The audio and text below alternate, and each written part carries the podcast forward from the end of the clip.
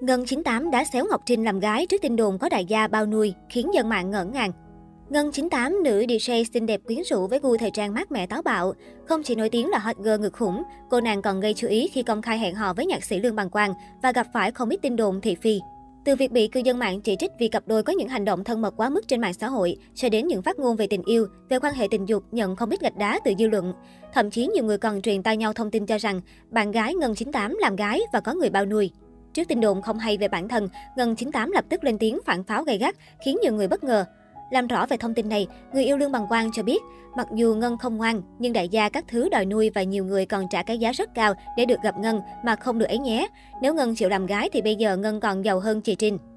Theo đó, Ngân 98 cho biết dù bản thân từng được rất nhiều đại gia ngỏ ý yêu thương và đưa ra giá rất cao để được gặp mặt, nhưng bị cô từ chối.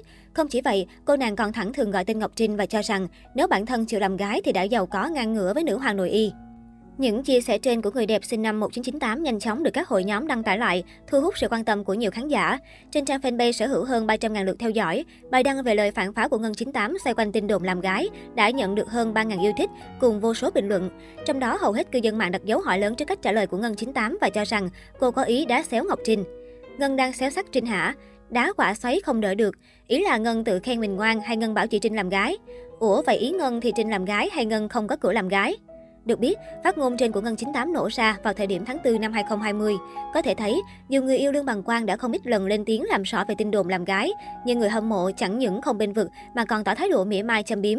Sở dĩ phản ứng của dân tình là hoàn toàn dễ hiểu, bởi nữ DJ chọn cách nổi tiếng với những tài tiếng như khoe thân quá đà, phát ngôn gây tranh cãi hay vô tư chia sẻ về chuyện giường chiếu trên mạng xã hội. Cách đây không lâu, Ngân 98 đăng tải trên kênh TikTok cá nhân video đáp trả thẳng thắn bình luận tiêu cực của một cư dân mạng cho rằng những gì cô có được ngày hôm nay đều là sau bao cố gắng với mấy anh đại gia. Cụ thể trong video, bạn gái Lương Bằng Quang dùng những lời nói nhẹ nhàng nhưng vô cùng thâm sâu khi cho rằng nhiều người không bao giờ công nhận nỗ lực và cố gắng của người khác.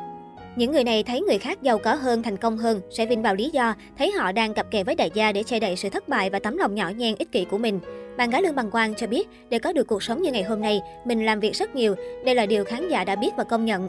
Những người ghen tị đều là những người chỉ thấy kết quả mà không biết đến những gian khổ mà cô phải đối mặt.